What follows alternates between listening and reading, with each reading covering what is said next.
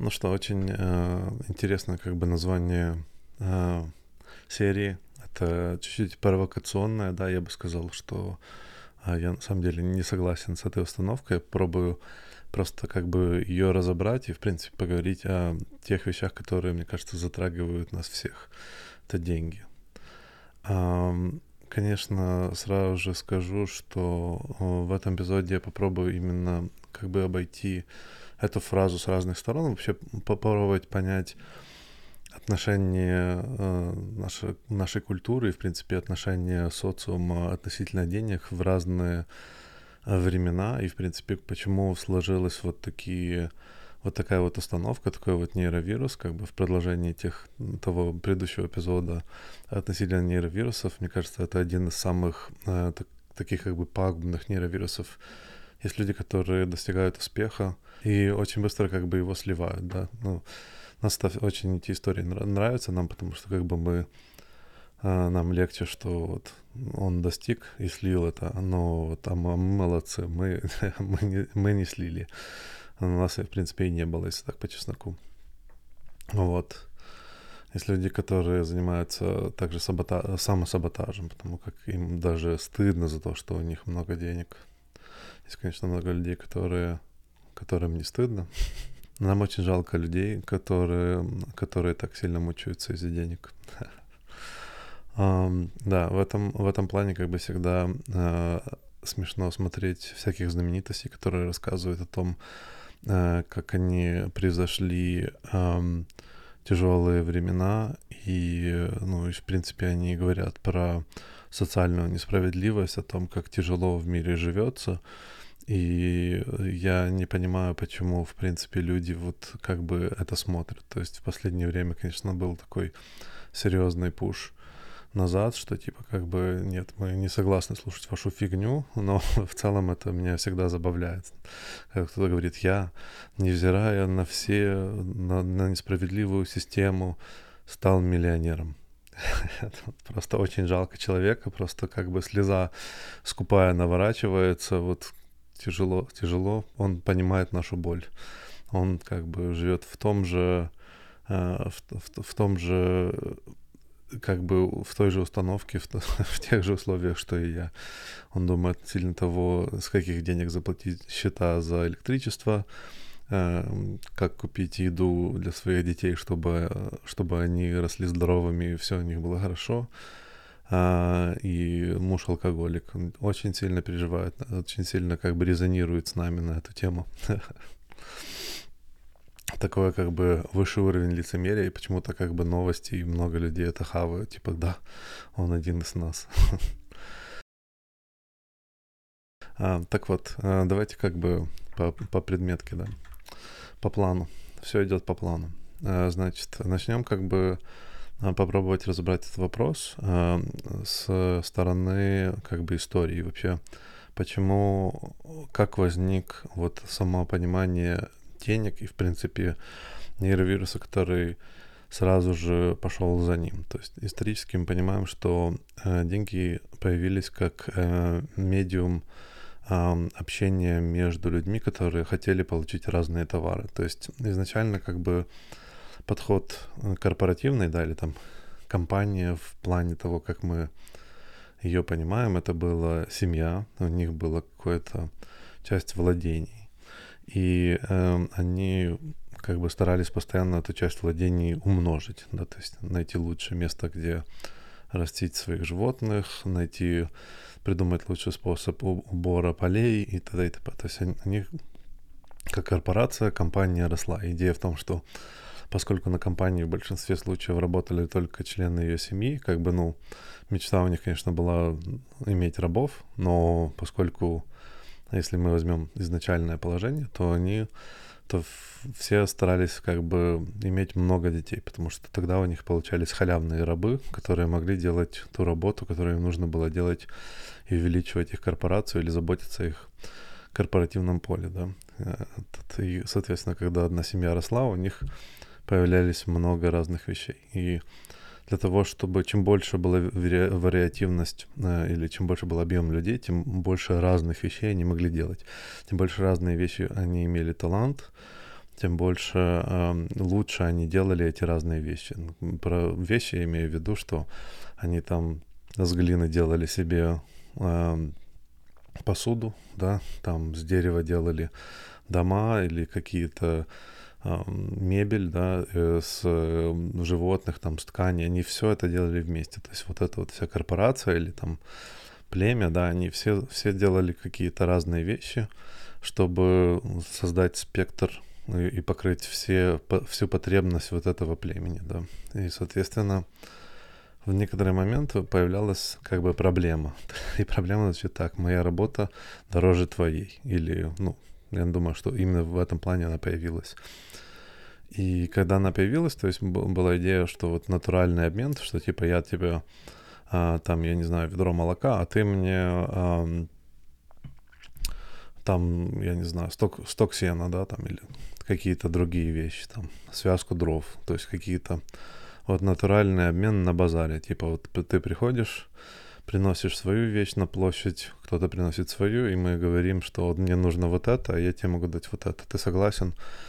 Соответственно, в некоторый момент появлялась проблема того, что не все хотят торговаться тем, что у них есть, да, то есть я хочу стул, который сделал какой-то там слесарь, да, слесарь хочет молока, но я ему могу предложить только сноп, но зато третий человек, он хочет сноп, и он у него есть молоко, соответственно, нужен какой-то трехфазовый обмен, то есть вот эта вот сложность этого обмена создала как бы людей, которые занимались, которые стали торгашами, да, вот первыми, то есть они находили вот эти вот сделки и в результате создавали ситуацию, в которой происходил выигрыш. Но поскольку они сами должны были тоже жить, они просили какую-то комиссию, да, то есть там, я не знаю, кусок, если там со снопами легко, да, то есть можно сказать, можно мне там кусок твоих снопов, там 10%, да, или т.д. и т.п., то есть там, или там кружку молока, то есть хоть как-то прожить на сегодняшний день, чтобы вот я мог сделать, я знаю всех, я могу это все организовать. С некоторым временем как бы они построили в принципе идею того, что они будут это делать на таком промышленном уровне, и поскольку транспорт увеличился, улучшился транспорт, да, там пути, тележки и т.п., то, соответственно, как бы вот эти вот торгаши, они выросли, их сеть выросла, и они, соответственно, занимались. Там в одном селе много коров и, соответственно, молока, а в другом селе много снопов. И теперь они торговали не внутри одного как бы села или одного поселения, да, а между поселениями, между городами.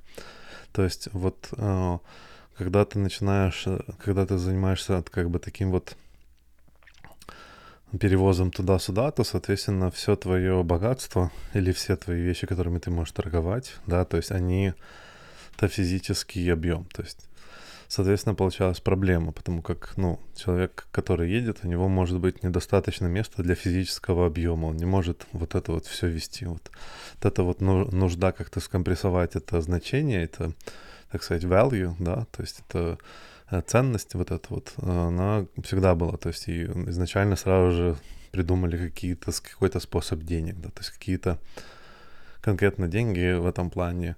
Это был какой-то ресурс, который был очень ограниченный в доступе этих людей, да, то есть там, например, золото. И, соответственно, поскольку очень был ограниченный доступ к нему, то люди все согласились, что они вот будут его использовать для того, чтобы обмениваться, то есть это будет репрезентация. Это было просто как бы выгода, то есть деньги были созданы как выгода, в принципе, то есть выгода для всех, что они занимают меньше места и они не портятся, да, то есть если, например, у вас был хороший урожай на молоко или там на сено, вы же не можете держать его там год-два, вам нужно сбыть его сейчас, да, и если вы продадите его за сено, то что вы будете делать с этим всем сеном, то есть, как бы понятно, что вы можете все обменять, попробовать как-то максимизировать прибыль, но в результате у вас там, я не знаю, в квартире будет 50 стульев. Зачем? Или, то есть стулья хотя бы не портятся, да, то есть сено там может не пережить зиму, в зависимости от того, если у вас вообще возможность его хранить. Вот недавно на бирже была тема, которая, по-моему, пролетела все газеты, что нефть упала в негативный, в негативную сумму. То есть вам давали деньги, чтобы купить нефть. Но оно на самом деле так все просто. Это были фьючерсы, это было не конкретно рынок нефти. Это была идея того, что это рынок нефти в будущем, что вам на какое-то число, если вы возьмете то есть вам на какое-то число доставят, 2 тонны нефти и еще заплатят деньги сверху. Проблема была в том, что поскольку был настолько низкий уровень потребления, то удержание этой нефти стоило денег. Соответственно, людям было выгодней заплатить кому-то, чтобы он держал за них эту нефть.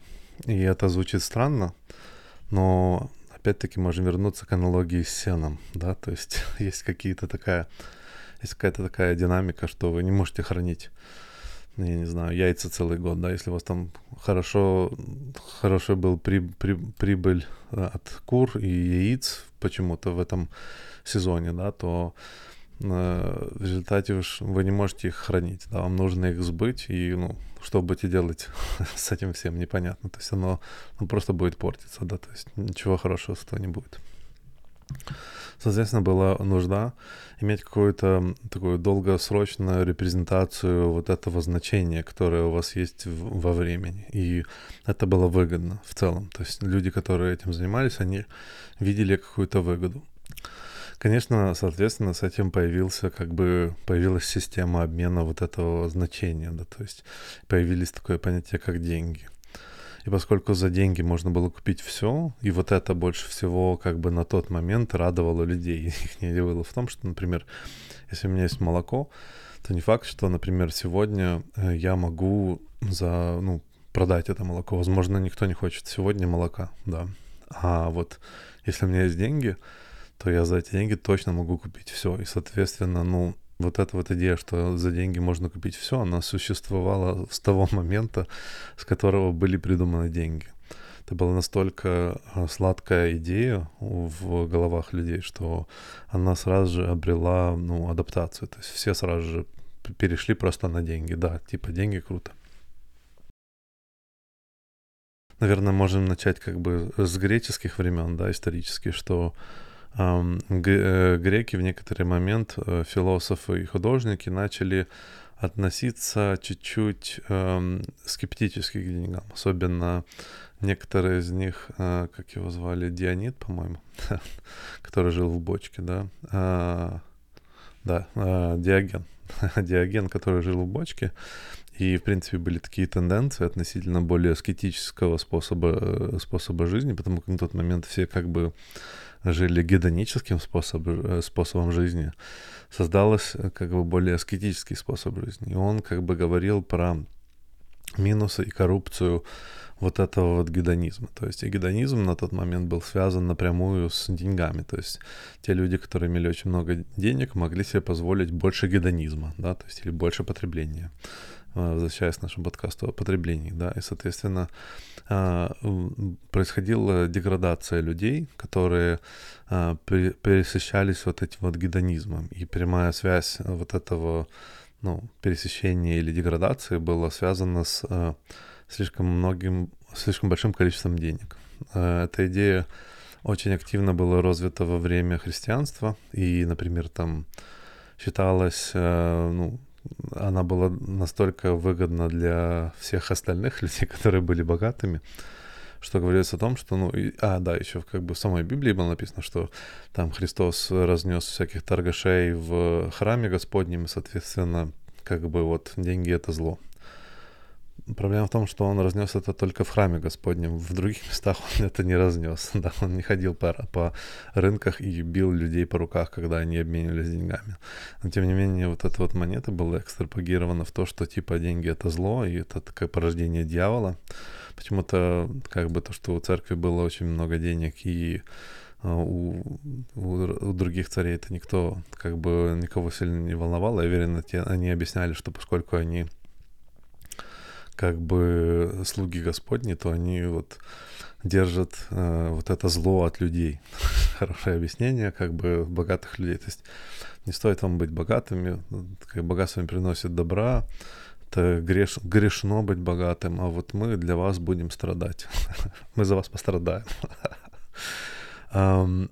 И как бы эта идея, она так достаточно долго бурлила, пока, наверное, ну, кроме того, как бы рынок денежный двигался дальше, то есть он развивался, включая биржу, создание других там разных валют, там золотой запас и т.д. и т.п. То есть оно все развивалось вне зависимости от того, кто что-то там рассказывал. Кстати, забавный факт, который недавно знал с истории, это то, что евреи очень часто были ассоциированы с деньгами, как люди, которые одалживают деньги, то есть они были заниматели, да, и как бы момент, который еще был, то, что много есть теорий заговора, или того, какие там войны еврейская община как бы спонсировала, что там есть многие идеи, и они на самом деле вот исторически правы, то есть момент, который никто не говорит, а то, что по законодательству большинства европейских стран евреи могли заниматься только деньгами, то есть они считались, работа с деньгами или там займ и банковские отношения, они считались настолько как бы душевно грязными, что это типа как бы портит душу, и, соответственно, им разрешалось этим заниматься, потому как обычные христиане должны были фукать на деньги, плеваться на них, пить свое вино, там, и заедать крекером, но, типа, деньги — это зло. Вот, как бы, вот эта вот идея, она распространялась на протяжении тысячелетий, да. Но, тем не менее, как был рынок, то есть, пока вот этот вот культурный фон создавался, был рынок, да, были войны, которые нужно было спонсировать. Люди, которые должны были спонсировать войну, это было как корпорация, им нужно было создать компанию по тому, как, ну, потому как обеспечить еду для своих солдат, для того, чтобы у них были деньги, потому что идея была войны в том, что они в результате захватят много золота другого царства, поскольку как бы оборот у них была как бы нацеленность на оборот, да, то они, соответственно, должны были где-то одолжить эти деньги. Единственные люди, которые активно одалживали деньги, были евреи. Да, ну вот как бы, соответственно, на заре вот капитализма, когда там в 18 столетии был такой человек Маркс, который решил, что вот, понимаешь ли, эксплуатирует пролетариат. Пролетариат, он как бы весь очень крутой и продвинутый, но люди, они вот, их, то есть есть рабство, люди эксплуатируют друг друга, а должны жить как бы в гармонии. Очень крутая идея. Интересная в теории, очень плохая на практике. То есть его идея была все-таки такая общее управление массами. Потом пришел, как бы Ленин сказал, давайте мы, короче, вообще эту всю монетарную систему объем, просто сделаем идеальную систему баланса того же потребления и востребования, да, востребования и потребления. Сделаем идеальную вот эту систему. На тот момент, когда не было никакого компьютера, даже с компьютерами мы уже это сделать не можем почему-то, но как бы достаточно тяжело, то есть слишком много факторов, но тем не менее как бы все упали на этот поезд, и на протяжении там прошлого столетия как бы целый кусок планеты мучила идея того, что как бы деньги — это зло, нужно вот все одинаково зарабатывают, не стоит как бы сильно напрягаться этой материальностью, и стоит как бы жить в, ну, обычной жизни, и все будет отлично. И в некотором плане оно работало очень, очень недолго, потому как верхушка, она в этот момент жирела, да, то есть так как это происходило, в принципе, всегда были люди, которые даже в уравновешенной системе были более уравновешенными, партия жирела, да, и, соответственно, происходил развал тоже в сторону гедонизма, то есть деградация, и в целом, опять-таки, приход капиталистической системы, которая объясняла в том, что есть, ну, разная идея цены, и ее нельзя просто сгладить, ее нельзя сбалансировать. Раньше или позже система приходит в дисбаланс. Она балансируется автоматически, если она ориентирована на обмен вот этого значения. То, о чем не говорится, это понимание системы обмена значения или value, да, то есть предложение потребности, да, вот вот эта вот динамика, это просто как бы баланс системы, это как физика, да, но она, поскольку она выражается в социальном мире, то у нас создается вот такой вот культурный как бы фон или культурный вкус относительно того, что такое деньги и что они могут достичь. Мы видим яркие какие-нибудь моменты, и мы начинаем как бы украшать вот этот момент тем, чем он не является. То же самое, если бы мы романтично пели песни о гравитации. То есть, типа, гравитация, она такая прикольная, она держит нас на Земле. А так бы мы улетели в космос. Вот как бы вот такого плана. То есть это, в принципе, такой физический процесс ресурсного мира или ограниченного мира в том, что он есть, да, а также разных ситуаций, которые происходят, и комбинации, настолько большая вариативность вот этого ресурсности и, в принципе, как бы физических просто явлений, да, и там жизни человека, его вариативности, что невозможно точно сказать, что нужно будет завтра, да, то есть или в каком количестве что-то нужно будет завтра. Если бы это было возможно, как бы очень хорошо прибыльно торговали на бирже. Вот, как бы, если вы думаете, что вы знаете, вперед, как бы, дорога открыта. Самое интересное, вот как бы при развале Советского Союза, это сериал, который многие, возможно, помнят, это «Богатые тоже плачут». Вот советский фильм, которым были прикованы, ну, советский фильм, фильм в постсоветском пространстве, да, сериал, в котором были прикованы фактически все, там много причин почему, но одна из причин, я думаю, очень важна в том, что мы наконец-таки видели, как выглядят богатые. Многие поколения даже не знали, как оно вообще в принципе может быть, что как бы семья может жить в большом доме, которые они владеют, и этот дом, у них там будут слуги, да, то есть они это только читали в книжках и не думали, что как бы мир уже давно двинулся, нет уже никаких слуг, ничего, что все мы живем вот так вот, как пролетарь, да, все работают, и нет лентяев, нет бомжей, нет алкоголиков, все, короче, вот, шестеренки.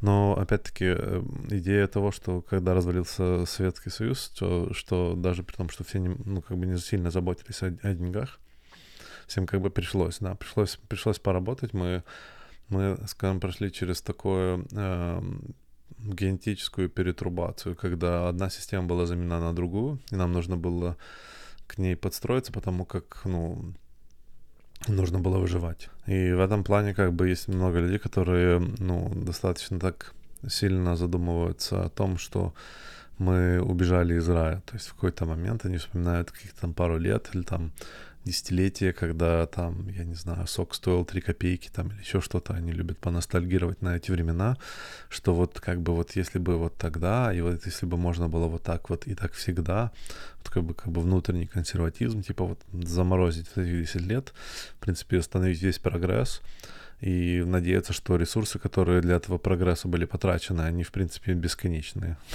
То есть вот такой вот как бы наивность идеи того, что есть какое-то золотое время, особенно когда там на самом деле, возможно, не все было то, что было раньше, но тем не менее, что вот можно было это заморозить. Есть люди, которые до сих пор вот такого плана, как исторически живут со своей земли, да, то есть по миру точно можно найти еще такие вещи, там в той же самой Украине можно найти села, где люди живут с земли, у них там есть минимальные деньги, чтобы платить за электричество, потому что они там продают что-то с поля или чем-то там занимаются, какой-нибудь халтуркой, но там 80% их проживания — это земля, и мы как бы считаем в большинстве случаев таких людей достаточно бедными, да, то есть просто вот потому, что у них, в принципе, почти нету денег. Но, тем не менее, если кого-то не устраивает система денежная, вот как бы сразу могу сказать, что есть выход, да, то есть мы, к сожалению, придется, наверное, вложиться изначально в эту систему, как бы запустить, но если, опять-таки, у вас есть такие идеи, я советую вам сначала просто пойти поработать на кого-то на ферме, да, посмотреть, сколько они работают физически, и понять, что, что есть большой прогресс, да. Особенно если вы сможете поработать, например, на ферме, где нету техники, да, там все плюс-минус такой ручной труд, кроме там трактора, наверное, а потом перейти на ферму, где почти все автоматизировано. Видите просто большую разницу того, сколько нужно вложить денег в эту технику и сколько времени и сил она экономит для человека, сколько людей она экономит для человечества, в принципе. Возвращаемся как бы к нейровирусу, который, вот когда мы уже посмотрели, как исторически сложилась вообще вся эта вся человеческая деятельность, давайте перейдем к конкретной установке. Почему, в принципе, давайте пробуем разобраться вообще в наборе вот этих нейровирусов, связанных с деньгами. Я парочку выписал, если просто можно забить онлайн, просто там «деньги — это зло», цитаты. И там можно найти много цитат известных людей, философов о том, как деньги коррумпируют и там портят душу. Очень пафосные фразы, нам хочется резонировать с этим, типа, да, я бедный не потому, что я не смог заработать больше денег. Я бедный, потому что я на самом деле хочу, чтобы моя душа оставалась чиста. Такой вот благородный поступок. Просто опять-таки стекает скупая мужская слеза. Вот фразы, которые я выписал, мне кажется, они очень хорошо заходят как нейровирусы. Это «деньги портят человека». Вот эта вот коррупция души, да. Деньги — это зло, это тоже идея того, что, в принципе, деньги, они могут испортить или коррумпировать. То есть, что даже не то, что деньги портят человека, то, что, в принципе, все, кто ними занимаются, и, в принципе, их существование в мире, это, в принципе, зло. То есть, оно создает, там, я не знаю, людей, которые хотят убивать, красть и т.д. и т.п. Но мы к этому еще дойдем. Деньги приходят и уходят, не в них счастье. То есть как бы, что деньги это так, типа, оно создает временное только счастье. Вот фактически то, что эта фраза означает. Счастье не в деньгах тоже, потому что типа как бы многие люди гонятся за деньгами как источником их счастья. И в результате, когда они их получают, они несчастливы. Вот как бы набор вот этих вот фраз, мне кажется, давайте вот посмотрим на это достаточно реально, что именно это означает, да. Что именно означают деньги. Для многих людей оно означает разные вещи, то есть особенно когда мы вырвались с этого Советского Союза, да, или в принципе мы родились и о нас заботилось государство или заботились наши родители, в принципе, новое поколение, о них заботятся их родители, они обеспечивают им физический достаток, и в результате мы в какой-то момент вырастаем, проходим момент революции или развала Советского Союза, или развала Семейного Союза, и мы оказываемся на обочине жизни, где нам нужно как бы заниматься своими вещами, появляется, так сказать, блеск денег. Блеск денег в том, что с помощью денег мы можем снять квартиру, купить еду, купить игрушки, купить что угодно, да, то есть там купить любовь, нельзя купить любовь, нет, можно. Если бы это было не так, то богатые жирные дядьки никогда не смогли бы себе завладеть такими тонкими худыми девочками, которые за ними там бегают и называют их папики, вот. Вы скажете, это не настоящая любовь, ну окей. Они считают, что они заплатили за настоящую любовь. Там, я считаю, что я купил настоящие часы Rolex за $40. Это не имеет значения. Как бы это уже семантика, можем разобрать это и копать дальше. Но в целом, что деньги, они как бы становятся очень важны, человек не фокусируется, да, и идея в том, что еще мир как бы потребления вокруг нас, и вот он весь такой дофаминовый, он светит нам прожектором в конце туннеля и говорит, что типа ты вот можешь получить все, и что, ну, как бы стоит стремиться. И многие люди на самом деле так и делают. Они даже стремятся не столько к деньгам, сколько к статусности, которую эти деньги делают. То есть, типа, например, в западных странах никто не смотрит на модель машины человека, который приезжает на сделку. Я даже вам больше могу сказать. Многие очень умные инвесторы, они смотрят на марку машины, на которой ездит директор. Если директор ездит на слишком дорогой марке машин, они думают о том, что у него плохое отношение к деньгам, он не знает, как их экономить, он будет транжирить их, и, соответственно, они больше склонны не давать инвестиции таким директорам. Вот. Как бы это... Я, кстати, это слышал пару раз. Я когда занимался, там просматривал разные инвестфонды и слушал разные прикольные истории. Там парочку инвесторов говорили на вот эту тему, что они смотрят, как директоры, люди, которые будут использовать их ресурсы, да, и ты даешь кому-то деньги, как они будут их использовать. Если они видят, что этот человек слишком статусный, то они не хотят давать ему деньги, потому что они переживают, что он не умеет правильно их использовать.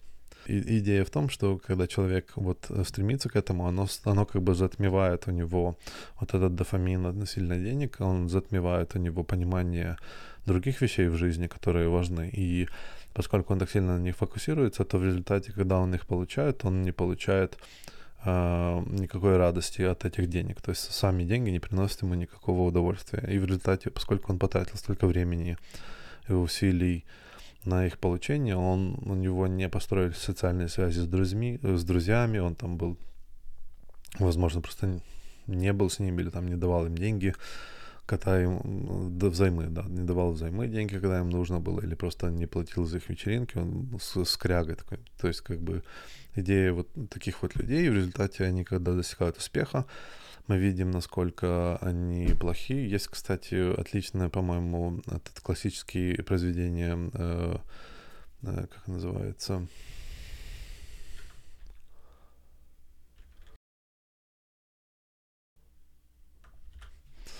Короче, я потерялся на просторах интернета, просто в поиске книжки классической книжки относительно того, как там главный герой заемщик, да, и он там описывается в деталях относительно того, что он вот как бы достиг вершины, у него там весь дом. В конце книжки он... Надеюсь, если кто-то знает название, просто напишите в комментариях, я хоть вспомню, как она называется.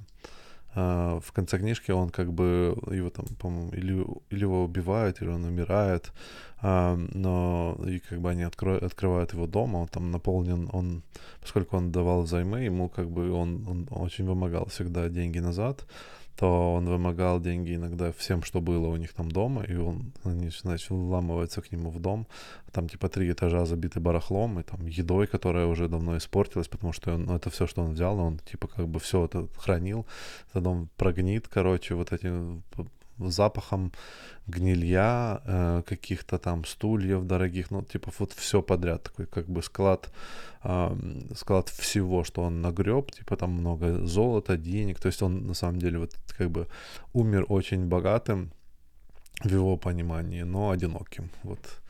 И вот такая вот идея, что вот когда человек, он достигает успеха, то в результате он пробует наверстать упущенное, и, соответственно, он пробует это использовать тем, что он знает, а знает он деньги, и, соответственно, он пробует кинуть в его удовольствие и наслаждение деньги, и тем самым он сливает и деньги, а те как бы отношения и те вещи, которые он получил, поскольку их невозможно купить за деньги, да, то когда деньги пропадают эти люди, и он оказывается внизу бедным и без отношений, и без ничего, то есть без людей, которые его окружают, без близких и т.д. и т.п. Вот такой вот как бы в целом образ, которого выходят вот эти вот уроки, которые мы должны помнить, что деньги — это зло, и деньги портят человека, и как только там кто-то стал богатым, он перестал общаться с друзьями, которые бедные, да, то есть вот такие вот подходы у людей, и в этом плане как бы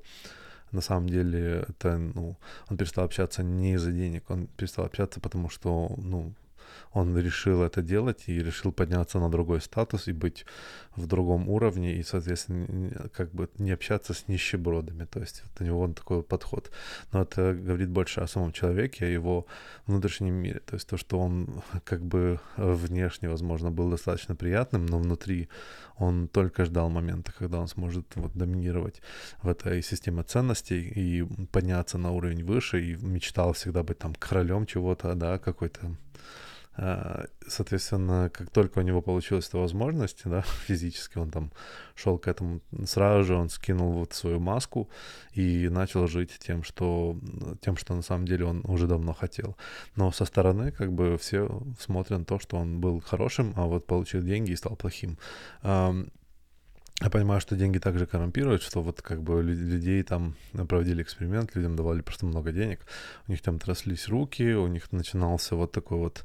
Не то, что им просто давали деньги, им был эксперимент, в котором им просто давали в руки подержать много денег, да, то есть там кейс с 2 миллионами долларов, знаешь, у людей там тряслись руки, у них, они, мягко говоря, сходили с ума, то есть почему они сходили с ума, давайте вот почему-то как бы...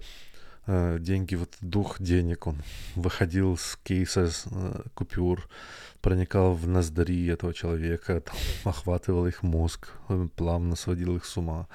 Нет, проблема с деньгами в том, что мы, как бы, проблема с деньгами в том, что мы сами с них делаем. То есть проблема с деньгами в том, что мы сами представляем себе, что они репрезентируют. То есть для одного человека много денег может означать то, что он может купить машину. Для другого человека это может означать, что он может съездить на курорт. Да. Третьего человека, что он может купить дом.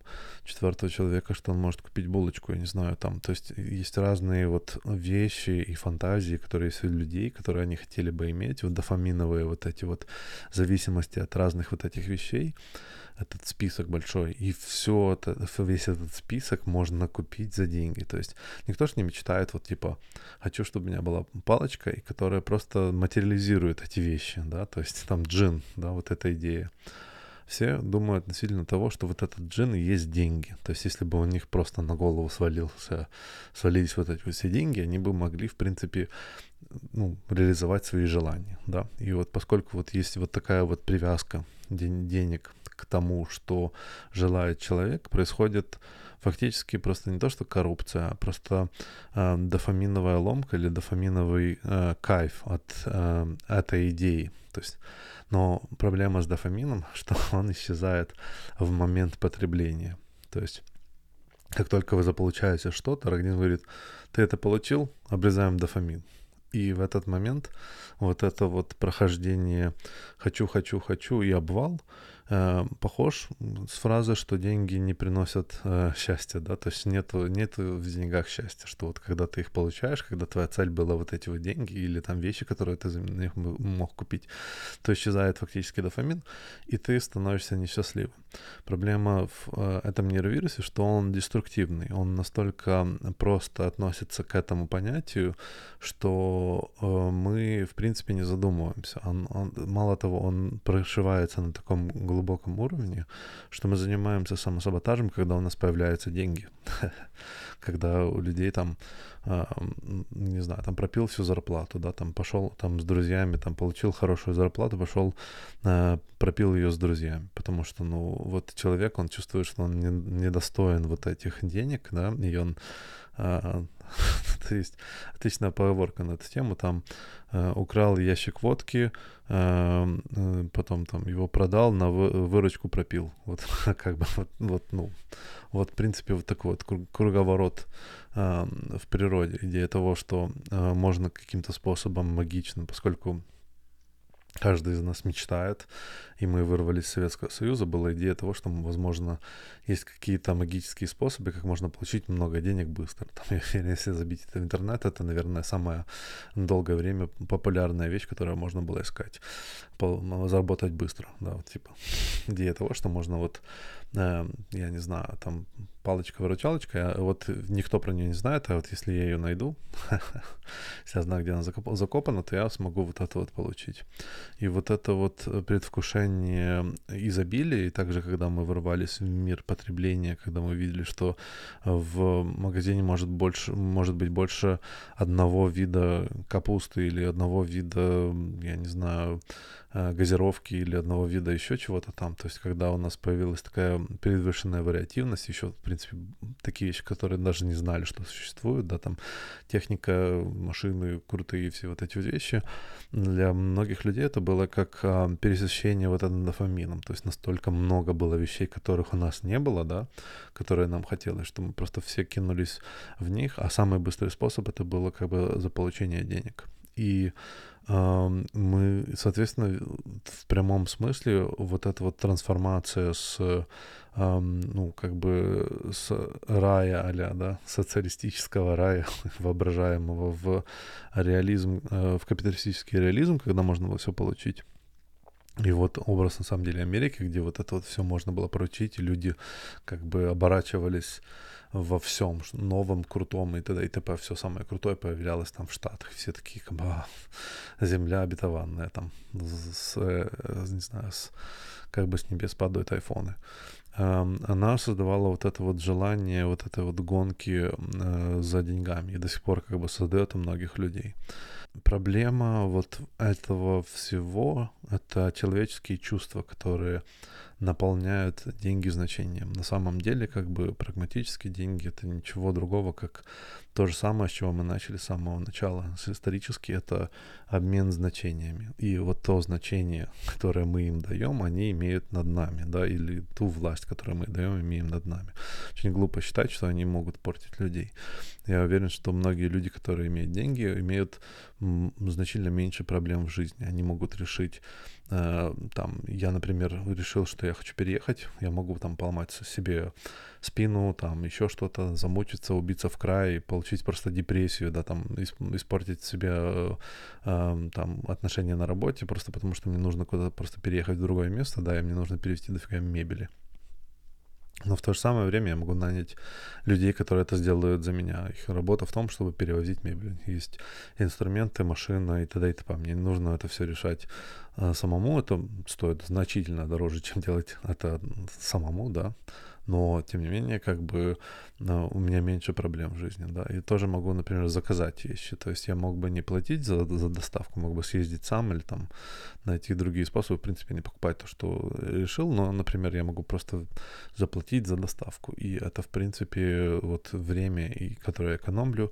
И я не могу сказать, что я от этого стал счастливее, но однозначно от этого не стало мне хуже. Я просто знаю, как люди зачастую, когда начинают экономить, они настолько живут в режиме такой несбалансированной экономии.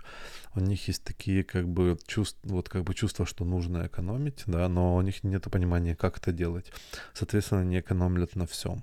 Они не понимают, что некоторые вещи, то, что они их делают, они стоят дороже, чем если бы они заплатили это другому человеку. Вот это вот понимание разменной монеты, использование денег как именно обмен на значение и сколько стоит их собственное время или там усилия и счастье и т.д. и т.п. по сравнению с тем, которые они могли бы там время потратить на близких и другие вещи, и просто отдать эти деньги другим людям, которые сделают это лучше. Вот этого обмена им не видно, то есть у многих людей нету вот понимания, как правильно, не то что заботиться, как правильно относиться к деньгам или как правильно сознательно считать их, да, то есть считание денег — это, в принципе, определение того, сколько ты готов заплатить за какие-то услуги, чтобы их получить, и тем самым спасти себе, ну, как бы время, свою жизнь, там, получить то значение, то value, которое ты, в принципе, хочешь от жизни, да, то есть вот этот вот обмен. Мы просто даем им дополнительные силы, потому что у нас есть какие-то желания, которые мы хотим достичь, мы типа себе отказываем, потому что, в принципе, ну, мы не можем купить себе там дом на Карибах или новую, короче, BMW. Кстати, про BMW, я когда работал в Киеве в банке, голландском банке ING, у меня был такой знакомый голландец, Нико Бекю, он был бельгийцем, как бы, неважно. Его любимая фраза была у нас внизу под этим, в офисе, короче, был автомагазин BMW, и он просто замерял на часах, шучу, на часах, он размерял там в календаре, сколько новая версия BMW простояла внизу. Он говорил, что как бы BMW и там Армани не считают Украину страной третьего мира. Так вот, ну вот эти вот все как бы брязкалки, золотые вещи, которые нас прельщают, они создают вот этот вот амплуа, да, то есть амплуа богатости, мажоры и т.д. и т.п. То есть это созданная культура на основе вот этого значения, но она сама по себе ничего не стоит, то есть она не имеет никакого значения, она имеет только то значение, которое мы готовы этому придавать, то есть то, что там кто-то купил себе новую машину или новый дом, это, мы придаем этому значение. Человек придает абсолютно другое значение для этого. Возможно, это это его 10-й дом, и он, в принципе, уже даже не чувствует вкуса того, что-то новое. Ему просто понравилось, ему нужно было это купить, этот дом. А возможно, это его первый дом, он всю жизнь об этом мечтал, да, и идея не в том, что он не мог себе позволить, не в том, что у него теперь крутой большой дом, а в том, что он в этом доме собирался делать, да, то есть именно идея того, что он собирался там, я не знаю, сидеть возле своего окна и смотреть с своего окна на какой-то там прикольный вид или там посадить, он всегда хотел иметь там, я не знаю, сад, да, и идея использования этого, это в данном плане то, что, наверное, то, к чему я пробую дойти, то, что деньги — это инструмент, это не конечный результат, это не то, что ты получаешь, от инструмента ты не получаешь отдачи, ты получаешь, используя инструмент, ты ремонтируешь вещи, и тогда получаешь отдачу. Трансцендентность, что цель, про которую говорят эти нейровирусы, она неправильная. Неправильная в том, что она говорит, что инструмент не важен. Да? Давайте перейдем просто деньги, заменим слово инструмент. Инструмент портит человека. Инструмент — это зло. Инструмент приходит и уходит, не в инструменте счастья. Счастье не в инструменте. В принципе, да, все эти высказывания правы, абсолютно. Я не знаю, правда, как инструмент портит человека, но такое, инструмент — это зло, тоже такая сомнительная вещь. Но я согласен с фразой, что не в инструменте счастье, хотя бывает, конечно, очень приятный инструмент, с которым хорошо работать.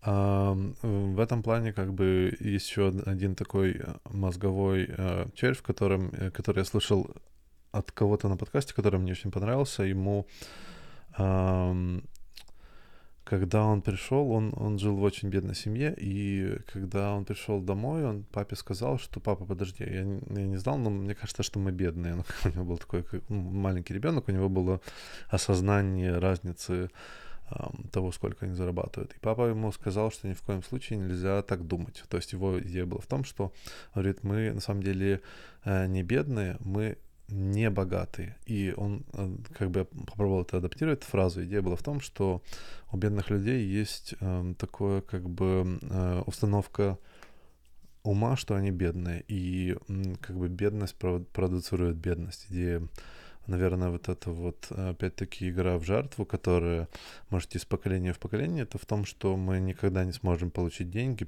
мы не можем получить деньги, потому что мы бедные. Мы бедные, потому мы из-за того, что мы бедные, мы не можем получить образование, из-за того, что мы не можем получить образование, мы работаем на плохих работах, соответственно, мы бедные. То есть эта ограниченность она создает как у коней, знаете, да, им делают такие боковые защиты, чтобы они смотрели только прямо вперед. Вот так же бедность и нейровирус или там просто игра в жертву, она создает ограничение человеческого фантазии и возможностей, да. Соответственно, подход к выходу от этого — это идея того, что нужно думать, что вы не богатые, а не то, что вы бедные, и концентрироваться на этом. Опять-таки, то, что хотел бы вернуться, то, что поскольку мы выросли в Советском Союзе, или там у нас у многих людей до сих пор в поколениях нету понимания, что такое деньги, я наверное, возможно, еще сделаю отдельные подкасты вокруг этого всего, но в целом моя идея в том, чтобы обратить внимание, что нам нужно пройти образование. То есть я, например, отдельно потратил свое время, чтобы научиться понимать, что такое акции, облигации и другие вещи. Почитал книжки там «Богатый папа», «Бедный папа», там такие вещи. У нас нету... И в Америке, кстати, тоже. Американцы не умеют заботиться о деньгах, их нигде не учат. То есть они учатся общаться с деньгами на в реальности. Вот как бы они не умеют экономить деньги. То, что мы очень хорошо умеем, но тоже не понимаем как. В целом как бы общий подход — это то, что у нас нет ни финансового образования, которое, я не говорю именно там получить образование финансиста, именно финансовое образование, понимание, как обращаться с финансами своей семьи, как в принципе обращаться с финансами, как их экономить, как их правильно экономить, как их правильно использовать, куда правильно инвестировать и т.д. и т.п. Да? То есть, а также нету финансовой дисциплины. Идея в том, что вот как бы не стоит просто раскидываться деньгами, потому что так чувствую, да. Или не стоит как бы наоборот держать эти деньги до самой старости, когда, в принципе, они уже никому не нужны. То есть нужно уметь, во-первых, иметь дисциплину, во-вторых, быть сознательно относиться к деньгам. И есть люди, которые, например, им страшно посмотреть на свой банковский счет. Они просто на него не смотрят. Они не думают, они откладывают это мысленно потом. Это такое даже сознательно-несознательное отстранение от денежного вопроса. Потому что, это грязно, опять-таки, там, портит душу, коррумпирует, не приносит счастья. Вот эти вот все странные вещи, которые мы очень уверены. На самом деле мы зачастую ведемся самообманом. Мы пробуем, потому что у нас что-то не получилось, мы пробуем это оправдать. Типа, оно было плохим и так. Я и так этого не хотел. Так вот. Да. И как бы, соответственно, отстранение от эмоциональной привязки к деньгам, именно такой холодный просчет, так же, как мы холодно относимся к нашим инструментам, понимаю, некоторые люди не очень, но, в принципе, мы достаточно холодно относимся к тому, что вот машина или там ключ гаечный или еще что-то, там, я не знаю, машинка стиральная. То есть это просто инструменты, которые помогают эффективнее жить. То есть деньги в этом плане ничем не отличаются от этого. И вот прагматический подход к этому инструменту фактически, да, то есть это социально-экономический инструмент. Вот разумный подход, он как бы сделает вашу жизнь легче, сделает ее счастливее. Если хотите, может, да, то есть можно найти способы, как он может сделать ее счастливее. И вы можете купить какие-то вещи, которые сделают вашу жизнь лучше, да, то есть улучшат ее. Но в целом это прагматично, нужно понимать, что все-таки эти вещи, они деньги улучшают. И вот правильная фокусировка, правильное понимание сделает вашу жизнь лучше, я надеюсь. Как минимум это сделало мою жизнь лучше, особенно семейную. Тоже в семье деньги — это отдельный вопрос. Опять-таки я надеюсь, что еще сделаю пару эпизодов на эту тему. Надеюсь, вам понравилось. Я хочу сказать, что я зачастую как бы постоянно стимулирую людей, чтобы они подкидывали идеи. В целом хочу сказать, что очень буду рад вопросам, да, то есть особенно на любые темы. Хочу, чтобы был какой-то диалог с людьми, которые меня смотрят, минимальный. Спасибо тем, кто комментирует. Мне всегда очень приятно, я радостно отвечаю. Опять-таки, надеюсь, вам понравилось. До скорых встреч.